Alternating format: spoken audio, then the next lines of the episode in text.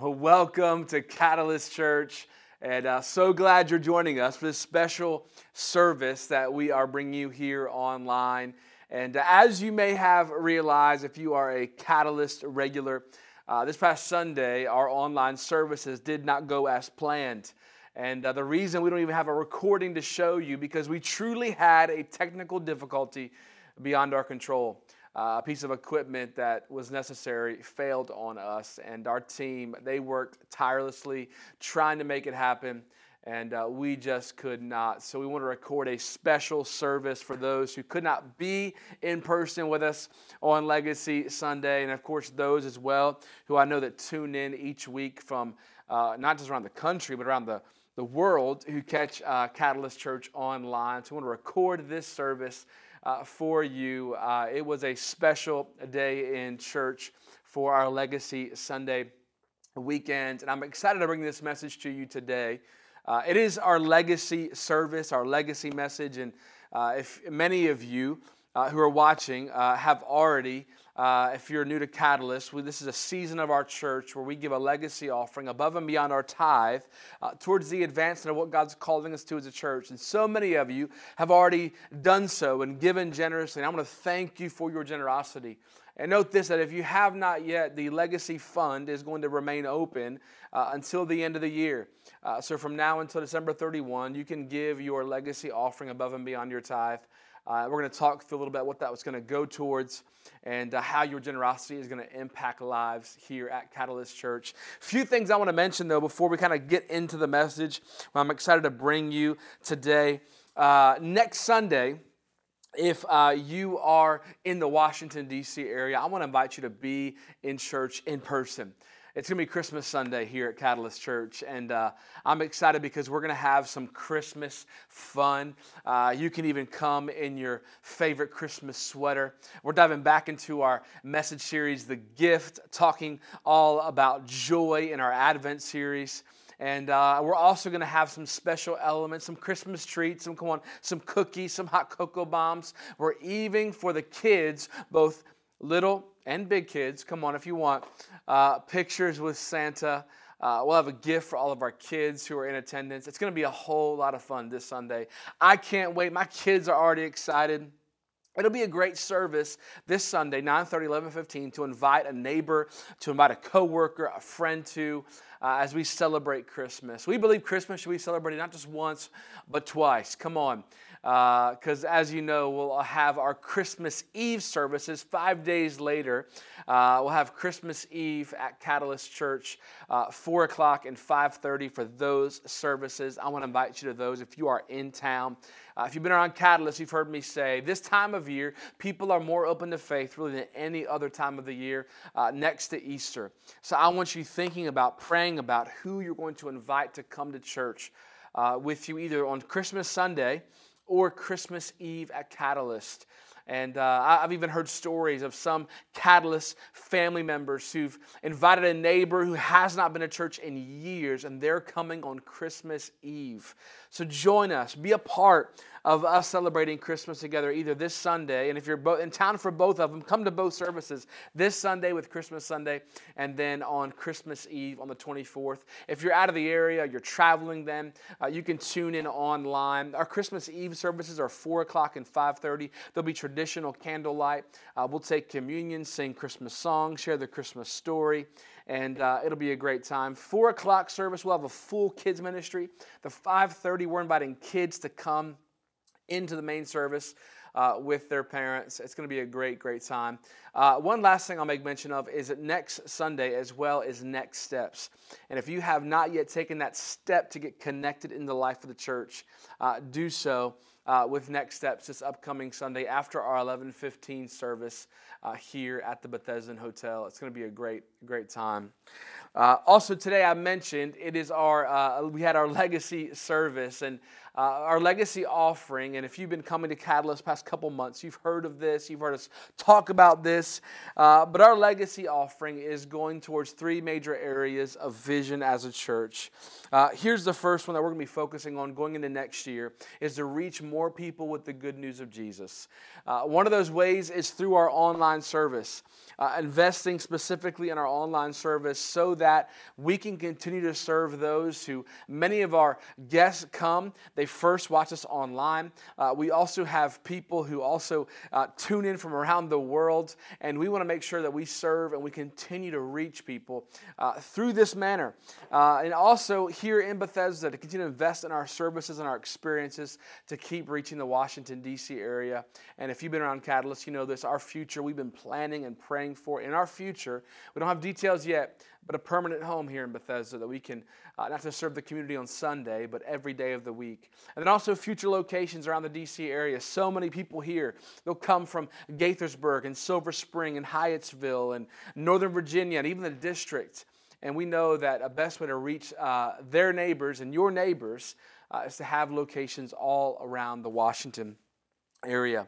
Uh, our second major focus and what this legacy offering will go towards uh, is developing and disciple all generations here at Catalyst Church. I'm so excited about what God is doing in our kids and student ministries. Uh, it's been amazing to see how our kids team are investing in our kids. And uh, in this next year, we have some plans uh, to do some things to invest specifically into our family ministries, our next gen. And uh, I'm so excited about what God has for us. You've heard me share this, but with each succeeding generation, studies show there's less percentage of people following Christ. And we're going to do our part here at Catalyst Church to reverse that trend in Jesus' name. And then our last major area of focus is going to be on making a greater difference throughout the Washington, D.C. area and beyond. And this is through our outreach and missions efforts. Uh, this upcoming year, we're going to be increasing the number of outreaches we do. We just did one last Sunday, uh, December 5th. We had a Christmas uh, stocking stuffing outreach or we stuffed stockings for uh, Montgomery County Coalition for the Homeless, uh, 122 stockings going to families in need this holiday season. We'll be having more opportunities to bless our community. Also, increasing our national and international partnerships. Uh, we partner with the Association of Related Churches. This past year, we planted over 64 churches. Your generosity helped that to take place. We're going to continue supporting church planting through the Association of Related Churches. Uh, we're also partnering with Convoy of Hope, who respond to natural disasters. In fact, fact, your generosity is already helping uh, the victims of the tornadoes in the Midwest this past weekend. Uh, Convoy of Hope is there, boots on the ground, giving out needed supplies food, water, baby supplies, as these families have lost everything. Uh, and of course, One Hope, who's putting the hands Bible in the hands of children around the world. As you many of you know, One Child, our partnership with them, and uh, your generosity uh, is going to go towards these efforts as a church. Know this that your giving, your investment in the kingdom of God uh, will make an impact on eternity and leave a legacy far beyond our time here on earth. With that said, I'm excited to dive in today. I have a, a special message for this, uh, this specific service uh, on this whole topic of legacy. I've entitled the message The Miracle of Multiplication.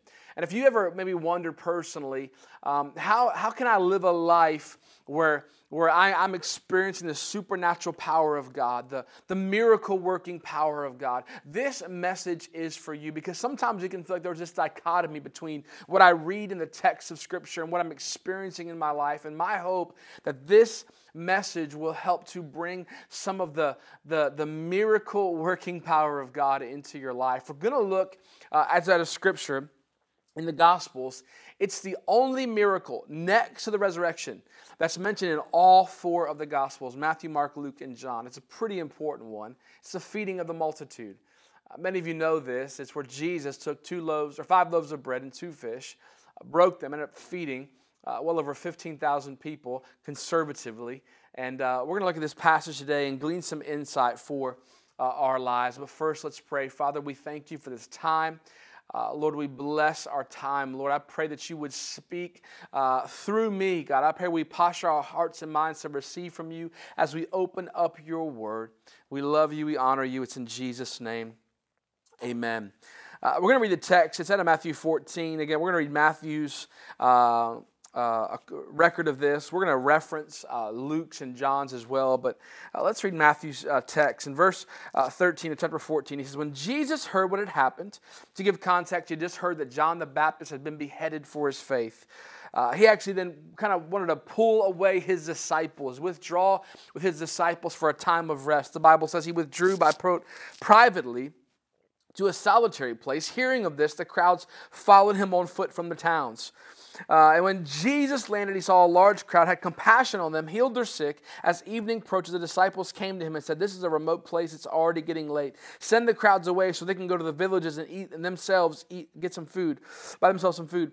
Jesus replied, They do not need to go away. You give them something to eat. We only have five loaves of bread and two fish, they answered. Bring them here to me, he said. And he directed the people to sit down in the grass. Take five loaves and the two fish. He looked up to heaven. He gave thanks and broke the loaves, and he gave them to his disciples, and disciples gave them to the people. They all ate and were satisfied. The disciples picked up 12 basketfuls of broken pieces that were left over, and the number of those who ate were about 5,000 men, besides women and children. Again, scholars uh, say that given the average size of a Galilean household, that it would have been conservatively 15,000 men, women, and children that were fed in this moment. I want to draw out from this passage three principles scripturally we can apply to our life uh, to experience God's miracle working power in our own life. Here's the first one, and that is we have to trust God with our whole heart. Uh, Jesus, in this moment, his disciples, in fact, John's narrative uh, records Philip, one of the disciples. When Jesus said to, for, for the disciples to feed them, Philip's like, Jesus, it's going to take a half a year's wages. They were naturally thinking naturally and, and understandably. And it gives me great, great encouragement to know that here are these disciples who saw Jesus open blind eyes, who saw Jesus heal the lame, and here they are still having some doubts that God can do what he's saying he can do. But, but here in this moment, that, that eventually what they did because they went along with the plans of Jesus, they trusted God in this moment. Let me just encourage you because I think as these disciples, they almost allowed uh, their, their natural thinking to limit God's supernatural power.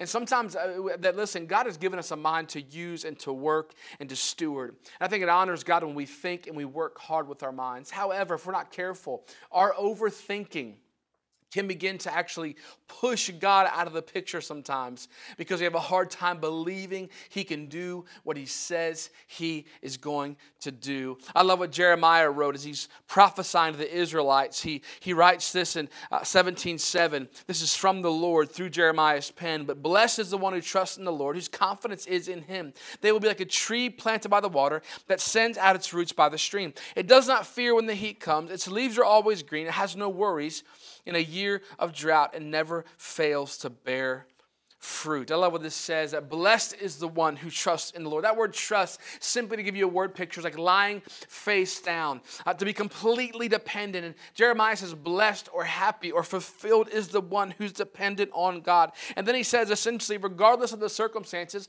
you'll always bear fruit. You'll always be moving forward. You'll never worry. You'll never deal with fear. Those who trust in God. And here's why Jeremiah was writing this because the Israelites at this point were dabbling in Babylon Babylonian politics. They were dabbling in some Babylonian politics as well as trusting in God. So instead of trusting in God wholeheartedly, they were trusting in God half heartedly. They were trusting in God in some areas of their life, but not trusting in God in all areas of their life. And the same can happen to us. We can trust God in our finances, but not trust God with our relationship. We can trust God with our relationships, but not trust God with our work life. We can trust God with our work life, but not trust God with our finances. And here's how you know if there's an area of your life where you're not trusting in God.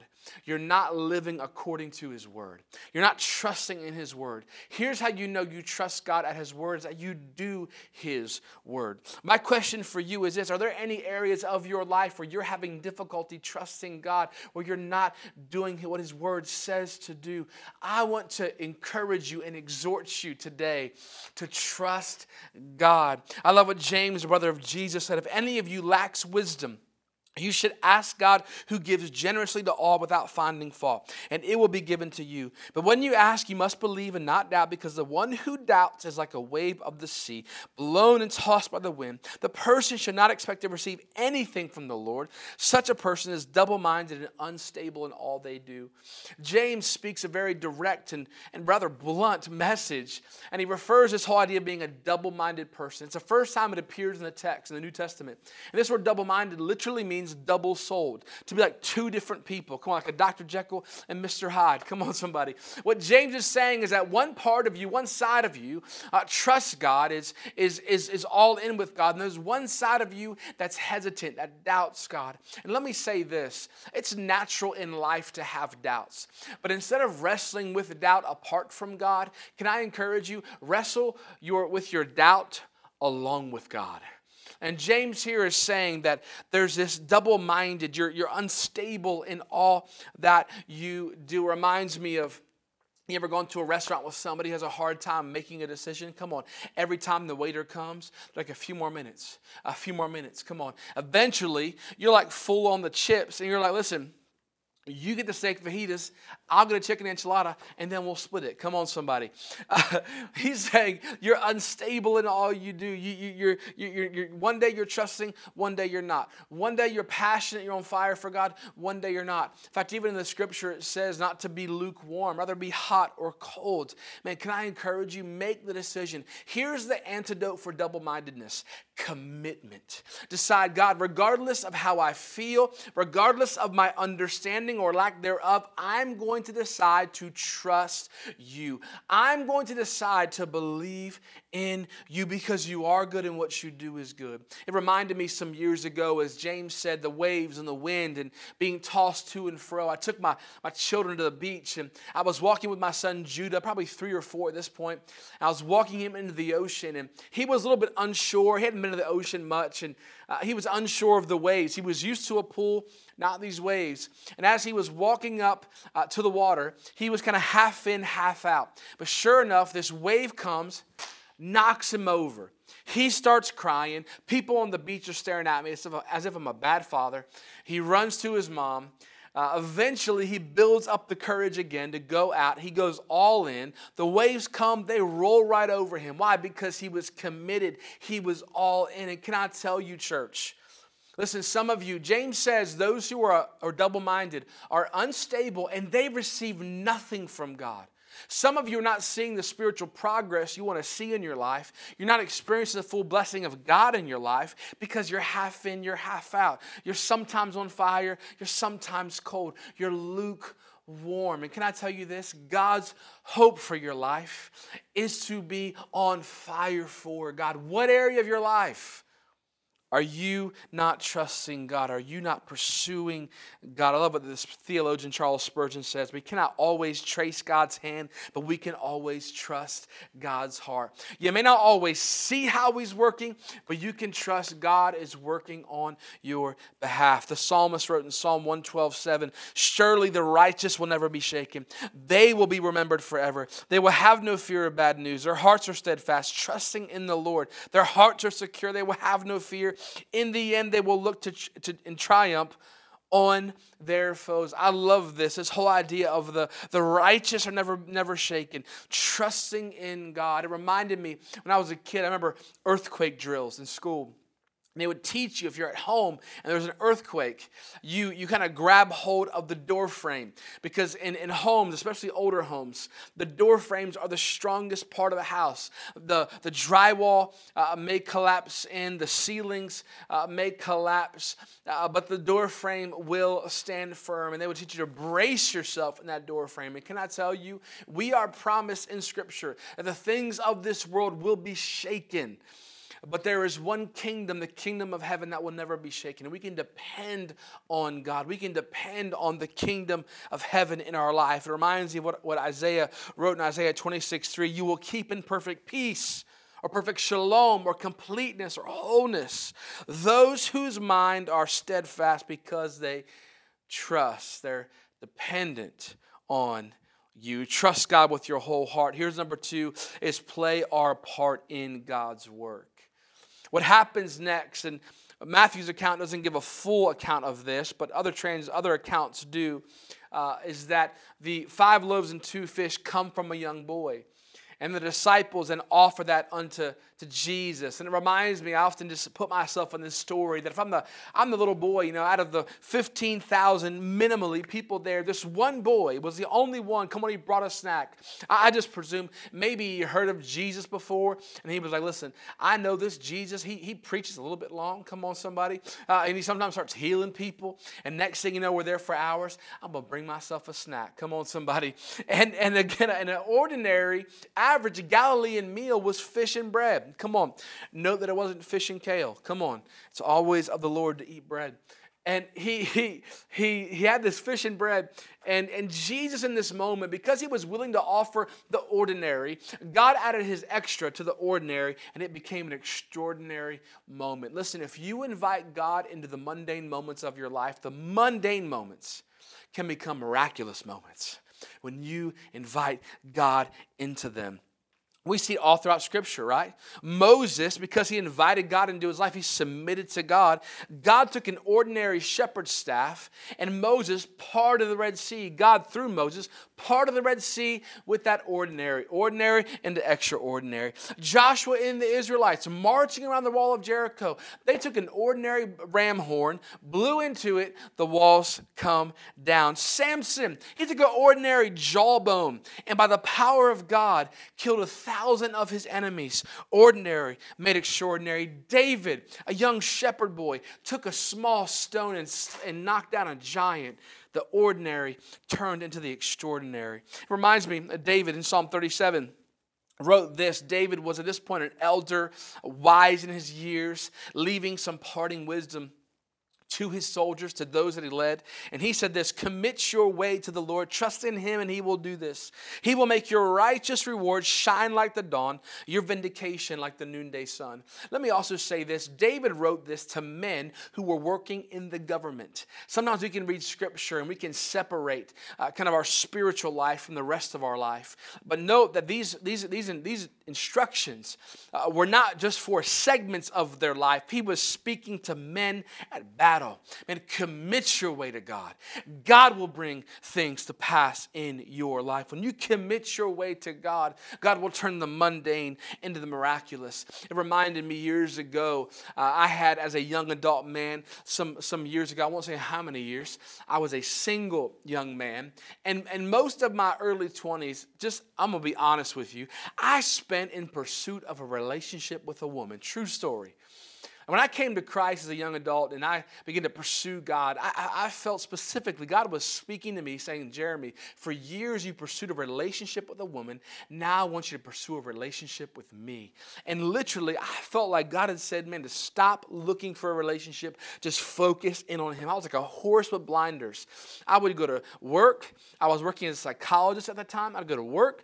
I'd go to the gym. I'd go to church. I'd go to my community group. And I served with the outreach team. That's all did. And when I wasn't doing those things, I was at home literally reading like a, a book by a, a Christian author my pastor recommended, or I was uh, just just chilling. Like I, I literally, that was my that was my life. Because I, I, I, took the word of the Lord. I'm going to commit my way to God's way. It doesn't make sense because I was in my mid 20s, right? The prime of when you're looking for a relationship. Man, but, but I felt God said, man, this is the time I want you to pursue me. And little did I realize in that season, I was one day, come on, an ordinary chest and tricep day at the gym. Come on, somebody. And I was wrapping it up with a little bit of a cardio on the elliptical. And then this beautiful redhead comes right along next side of me, right next to me, and again, I had blinders and I wasn't even thinking about it, but I saw her and I said, The Lord is good. Come on, somebody. We struck up a conversation, had, a, had about a 90 minute conversation around faith. And uh, I, I walked off and I looked like I had just walked through the rain. I was soaked in sweat. And uh, we had this incredible conversation. And two months later, come on, I asked her uh, to be my girlfriend. Then four months after that, I asked her to marry me. I didn't waste any time. Uh, but that woman now, 11 years later, is, is, is, is still my wife, and we have three kids and lead this church together. And, uh, but I believe this church, listen to me. For years, I was striving for a relationship like what I have. And when I submitted my way to God, that's a word for some of you. You've been striving for something. You've been trying to make something happen. And listen, we are conditioned culturally to make things happen, especially in the Washington, D.C. area if you're here. Like we're conditioned, like make it happen, grind it out. But there are times the Lord will say, Let me do this. What the, the author of the proverb in Proverbs 16 3 says, Commit to the Lord whatever you do, and he will establish your plans. The Lord works out everything to its proper end. Paul said to the Corinthian church, I love this in 1 Corinthians 1:27. It kind of opens up the letter this way. He says this, but God chose the foolish things of the world to shame the wise, the weak things to shame the strong, the lowly things, the despised things, the things that are not to nullify the things that are. Do you want to know what's foolish? It's foolish how God to use a boy, a little boy with five loaves and two fish, to be the one that provides the source of the miracle. Why is that foolish in, a, in, in that Galilean culture? Because as you noted in the scripture, it says they counted 5,000 men and women and children. In that culture, it was a very patriarchal culture and oppressive towards women and children. Uh, women and children weren't even counted. So here is Jesus. He, he points out a discounted little boy. He says, I'm going to I'm gonna, I'm gonna use you. I'm going to work with you. And can I tell you, you look all throughout Scripture, God does not call the, the highly, He often calls the lowly. He often calls the overlooked. He often calls the ones that other people forgot about. You know what's foolish, even this Christmas season? See, when, when Jesus came to the earth, many did not think he was the Messiah because they were expecting the Messiah to come from heaven in a white horse with a sword to take down Caesar. But he came in the form of a baby in a manger with farm animals. That is foolish, church. Paul, the Apostle Paul, who was called to the Gentiles, he was trained and educated in Mosaic law, perfectly fitted to reach the Jewish people. But God said, No, I'm going to have you reach the Gentiles. That's foolish. Then he calls Peter, an uneducated, untrained fisherman, to reach the Jewish people. That's foolish, culturally speaking. But that's the way that God works, church. He will cause the foolish things of the world, the weak things, the lowly things, the feeble things of the world. That's how God works. Even look at the story of David. God called a shepherd boy to be Israel's king. That's how he works, church. Listen, if we're not careful, we can think to ourselves sometimes when we feel God calling us to something Sometimes He will call us to something in an area of our life we don't feel qualified for. But let me just encourage you with this. If God's called you to it, He's qualified you for it. And do not disqualify yourself from something God has pre qualified you for. Why? Because God loves to use things that appear to the world to be foolish to shame the wise. I'm passionate about this because when we started the journey of starting Catalyst Church, even though we had leaders in our life tell us, hey, we feel like you're called to be a senior pastor, you're called to do this, even though we had people encouraging us, I still at times struggle with not feeling qualified. You want to know one of the reasons why? Because ever since I was a young boy, I had an issue with stuttering. Even in my young adulthood, I was bullied in school because I stuttered. And here's God in heaven. I think He looks down and says, I'm going to call you, Jeremy, who at times in your life had a hard time getting words to come out of your mouth. I'm going to call you to proclaim the good news of my God, the gospel, every single week. And can I tell you, in the same way as we see in this passage, when God calls the foolish things of the world, here's the beauty of it He gets the glory, we don't. People can see clearly, as in this story, like clearly the hand of God was here because He used a young boy with five loaves and two fish. Clearly the hand of God was on David. He was a young shepherd boy called to be a king. Clearly God was on Esther. She was a, a, a Hebrew woman who was called called to be the queen in a Babylonian kingdom. And clearly, God will call you in situations you'll feel unqualified, ill equipped. But listen, do not disqualify yourself from something God's pre qualified you for. In the second letter of the Corinthian church, Paul said this. But he said to me, Paul was referring to his own weaknesses, his own insufficiencies. The Lord said to him, My grace is sufficient for you. My power is made perfect in your weakness. Therefore, I will boast all the more gladly about my weakness so that Christ's power may rest on me. That's why, for Christ's sake, Paul says, I delight in weakness, insults, hardships, persecutions, difficulty. Catch this when I am weak, then I am strong.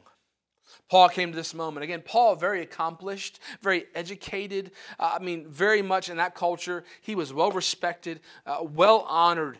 And here he's saying that, listen, it's in my weakness God's power is perfected. You know what it is when it's in our weakness? And listen, we have a culture that loves strengths, and I'm all about it. Strengths finders, strength based leadership, I'm all about that. But listen, I think as a follower of Jesus, we need a weakness finder because it's in our weakness, it's in those places where we don't feel like we're enough. It's in our deficiencies we experience Christ's sufficiency. It's in our weakness we experience God's power in our life so that we may boast about Him. If we overemphasize our strengths, we'll underutilize God's power. But when we embrace our weakness and say, like, even for me, I came to the realization, and to be honest, it took me a while to get to a place to embrace the fact that, man, I had a stuttering issue but God called me to proclaim his good news. Why? Because he uses the foolish things to proclaim the wise. It's in my weakness. His power is made perfect. Why? Not because because I'm not here to get the glory. It's God's glory. And God wants that on your life. So when people see your life, they see the hand of God. I want you to live a life in such a way it does not make sense to the natural eye because they see the blessing and the power and the grace of God so evident on your life. They can see you and say, man, he's not good enough to do that. She's not good enough to do that. And you can say, You're right. But God, but God, you got to play your part. You have, you have to do your part as we see this young boy and the disciples do. I, I love what Christian author Joni Eareckson Tada says Deny your weakness, and you will never realize God's strength in you. Here's my third and final point, church and that is to expect God to perform a miracle. So you trust God with your whole heart, you play your part, then you expect God to do His. We see that in this moment that they begin to hand out. That I love that there were 12 basketfuls of broken pieces left over. There was an overflow. I love that we have a leftover God, that there's, there's more than enough. There's not scarcity, there's abundance. And we have an abundant God. And there was, there was more than enough in this moment that they did their part God did what only He could do. And it reminds me of how everyone was, was satisfied, everyone had their full. The 15,000 were fed, so were the disciples in that moment. And it reminds me of what Paul said to the Philippian church in Philippians 4:15. Moreover, as your Philippians know, in the early days of your acquaintance with the gospel, when I set out for Macedonia, not one church shared with me in the matter of giving and receiving except you only. For even when I was in Thessalonica, you sent me aid uh, more than once when I was in need. Not that I desire your gifts. What I desire is that more be credited to your account. In that moment, Paul was saying that, listen, and we've been talking about this church, that actually that we will receive rewards in heaven because of based on our faithfulness and obedience here on earth. That Paul is saying, listen, because of your generosity to the ministry and the mission of Jesus, when you get to heaven, rewards are actually credited to your account. And can I tell you today, your faithfulness and your willingness to even give into the legacy offering, more will be credited to your account because people will hear the gospel, kids will raise, be raised learning about Jesus, people will be blessed because of your generosity. And as Paul says, more is credited to your account. And then he says, And my God, verse 19, will meet all of your needs according to his riches and glory in Christ Jesus. Paul said that, listen, others are going to be blessed through your generosity. God's going to meet your needs. What do we see in this story? The 15,000 were fed, but so were the disciples. And sometimes, we're not careful, what can withhold us from experiencing the blessing and the power of God is a scarcity mindset. Like there's not enough. If I give what I have, if I offer what I have, will there be enough for me? And biblically speaking, like, like like unanimously, the answer is there will be more than enough for you when you begin to take care of the mission of God and serve people in Jesus' name. And we see God as, as above and beyond church. And this is the way, that's the miracle multiplication. We do our part, we trust God, He does His part. That's what Paul is referring to in Ephesians 3:20. Now to him who is able to do immeasurably more than we ask or imagine, according to his power at work within us. To him be the glory in the church in Christ Jesus throughout generations, forever and ever. When we do our part, God adds his super to our natural. I'm going to give you a visual of what this can look like in our lives. If I'm able to, I love to be able to have a, a visual of what this can look like so that you can fully understand and have a picture of the principles that we see scripturally. Uh, and what we have here uh, is a water pitcher uh, and a small glass of water. I'm going to give you what this represents, scripturally speaking, and what we've just learned about. That, that this, this small cup of water is us playing our part. It's us doing our part. In the context of our legacy offering, it's, the, it's what we're giving. It's a part. Listen, it may appear maybe maybe you think, man, this is small in the grand scheme of everything, but it's not insignificant. It's significant to God. It's significant to His kingdom. It's significant to the mission of God. And when we do our part in the same context, this young boy gave his five loaves and two fish. When you're obedient to God, even in the small areas, even in the private moments, when you trust God, those areas that nobody else would know whether or not you're obedient, and you're obedient in those areas. Can I tell you, church? You do your part. And here's what happens. I want you to catch this. God sees your obedience, God sees your, your faithfulness. And then He does exceedingly and abundantly and above all you could ever ask, think, or imagine. He adds His super to your natural, He adds His miraculous to the mundane. He adds his extra to your ordinary, and all of a sudden, you have more than enough. You experience the miracle of multiplication. You did your part, and God did his, and all are blessed. And that's what happens, church. When you trust God, listen, even this, this offering, when you give to God in this offering, here's what happens you're blessed because of your obedience and then others' lives are blessed because of your obedience. Are you seeing what happens?